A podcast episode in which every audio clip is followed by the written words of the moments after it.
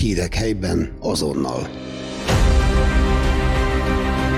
Aktualitások, életmód, közélet, múlt és jelen Fejér megyéből. Feol Podcast. Mert ismerjük egymást.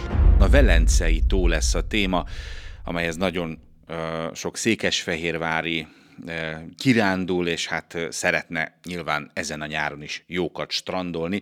Hogy mi várható ezen a nyáron, és egyáltalán hogyan alakult ki az a helyzet, miszerint ugye tavaly 55 cm-es negatív rekordot döntött a tó vízállása elől. Erről Siklós Gabriellát, az Országos Vízügyi Főigazgatóság szóvivőjét kérdezem. Köszönöm, hogy a rendelkezésünkre áll. Kezdjük tényleg az elején. Milyen tényezők vezettek ahhoz, hogy ezt a negatív rekordot sikerült tavaly beállítani a Velencei-tónak? Hát erre a kérdésre hosszan válaszolni nem tudok, mert egyetlen egy szavas a válaszom, csapadékhiány. Mégpedig egy nagyon szélsőséges csapadékhiány, és nem csak tavaly, hanem már 2021-ben is. Ez a két év egymás után jóval szegényebb volt csapadékban az átlagosnál, és már tavaly év elején is hát viszonylag egy alacsony vízállásról indultunk. 96 cm volt a Velencei-tó vízállása május közepén tavaly, hangsúlyozom, és a legmagasabb pedig mindösszesen 102 cm, mert annyira kevés eső esett, hogy egészen az úgynevezett összegyülekezés időszakában, ez ugye a tavaszi időszakot, téli-tavaszi időszakot értik ez alatt a vízügyes szakemberek, egyszerűen nem érkezett csapadék a vízgyűjtőre. Nyilván sokan firtatják az okokat, vagy a lehetőségeket arra, hogy például a víztározó kapcsán mennyire lehet segíteni egy ilyen helyzeten. Ugye gondolok itt a pátkai víztározóra, vagy más lehetőségekre. Ezek akkor ebben az esetben ilyen mennyiségű, vagy ekkora csapadékhiánynál nem játszanak, ugye? Hát egyrészt azért nem játszanak, ez egy kicsit összetett a kérdés, mert ugye tavaly, amikor esett is az eső, vagy mondjuk ősszel elkezdett, 2022 őszéről beszélek most, esni az eső, akkor nagyon sokáig egy milliméternyi víz sem keveredett le a Velencei-tóba, hiszen annyira csak az, ami ráesett a felületére, a vízügytől semmi, mert annyira száraz volt a talaj már őszre, hogy hónapokon keresztül, és ez nem túlzás, tehát itt beszélek a szeptember, október, november nagy részéről, egész egyszerűen a talaj szívta magába a vizet, és nem jutott be se a tározóba, se a vízgyűjtőkön, a cselszervízen keresztül, egyszerűen nem érte el a velencei tavat. Aztán ugye már december, de főleg január környékén nagyon-nagyon megfordult a helyzet, szerencsére a talaj a vízgyűjtő területen is telítődött, és elkezdett befolyni a Velencei-tóba a víz, illetve ugye a pátkai tározót is megnyitottuk, erre sajnos időnként, inkább azt mondom, a meleg hónapokban rossz vízminőség miatt, mármint a tározóra gondolok, ugye nagyon oda kell figyelnünk, hogy mikor tudjuk egy kicsit pótolni a Velencei-tónak a vizét, és az idén is sikerült egyébként, tehát azért egy ilyen 9-10 cm körüli vízszint emelkedést azt a pátkai tározónak köszönhet most a Velencei-tó, a többit pedig a csapadéknak, ami szintén nagyon jelentős, mert az a szám, ami tavaly, az említettem az interjú elején, 96 cm volt egy május közepi vízállás, az most május közepén 110 cm volt. Érkezik a csapadék, azért majd minden héten van esőzés itt Székesfehérváron, illetőleg Velencei-tó és környékén, néha egészen extrém formában a napokban egy brutális jégeső szakadt rá egyébként Székesfehérvárra. Szóval jön a csapadék az égből, ez nyilván jót tesz a Velencei-tó vízgazdálkodásának. Minden egyes csepp. Tehát most tényleg mind a Velencei-tónál, mind pedig tudom most a Velencei-tó a témánk, de Balatonnál ugyanez a helyzet, minden egyes csepp víz nagyon-nagyon jó tesz, és szerencsére tényleg, ugye összesített májusi számaim egyelőre még nincsenek, ahhoz egy kicsi időre van szüksége még a kollégáimnak, de egészen biztos, hogy a január után a május is jóval csapadékosabb volt az átlagosnál, tehát Már, hát, tudok egy olyan számot mondani, ami már megvan, mert azt kikerestük, mert nagyon-nagyon sok eső esett. Tehát május 11 és 18 között hullott le 60 mm csapadék Agárnál, és azért ilyenkor ez kicsit kevesebb szokott lenni, de mondom, ez csak egy hét. Tehát azóta ugye, ahogy említette is, folyamatosan újra meg újra jönnek nagy helyi csapadékok is, és ahogy például egyébként ez megint csak egy érdekes időjárási helyzet, ez nem vízügyes kérdés, tehát ezt én most csak egyszerűen így látom, és érzékelem, hogy 21-ben és 22-ben és elő-elő fordultak ugye nagyobb lokális csapadékok, és akkor főleg 22-ben már nagyon félve figyeltük a kollégákkal, amikor például itt a fővárosban leszakadt az ég, hogy vajon a Velencei-tó vízgyűjtőjére esik-e.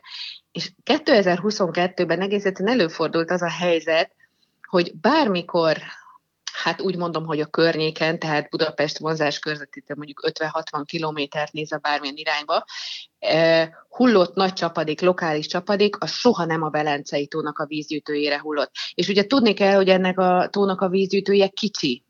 Tehát nagyon el kell, hogy kapja az eső ahhoz, hogy valóban ez jelentős javulást okozzon mondjuk a tónak a vízállásában.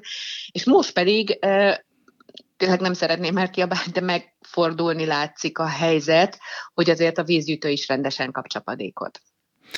Megítélése szerint milyen esélyei vannak a Velencei-tónak? Nehéz kérdés, tudom, de nyilván ez azért sokakat foglalkoztat. Hát azt nem lehet megmondani, hogy mennyi eső esik a következő hónapban, vagy egyáltalán a következő percben, vagy héten. Így van, én pedig csak ebből tudnék válaszolni, tehát éppen ezért ez a kérdés számomra nem megválaszolható, mert nem tudom. Mi kell ahhoz, eső. Hogy... Igen, eső.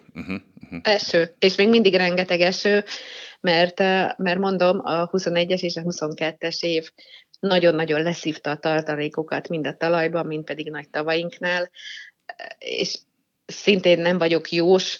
Nálunk a vízügyben a szakemberek, a hidrológus és előrejelző szakemberek mindig nagyon keményen elmondják azt, hogy az elkövetkező 5-6 napnál messzebb, távolabb nem lehet megmondani, hiszen le nem hullott csapadékból nem készítenek még komoly hidrológiai előrejelzéseket, csak esetleg egy tendenciát látnak.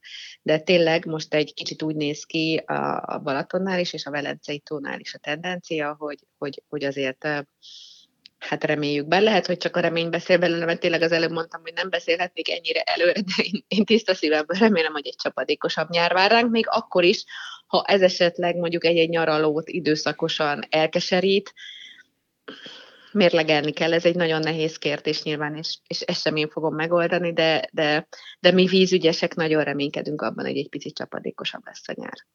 A globális felmelegedés miatt más országokban, hogyha van erre lehetőség, akkor egy kicsit tekintsünk ki. Más országokban mennyire aktuális probléma ez, hogy mondjuk a kisebb tavakból olykor elfogy a víz? Ezt igazából én is csak a sajtóban olvasom. Ha jól tudom, akkor tavaly a Gardatónál is elég komoly gondok voltak már.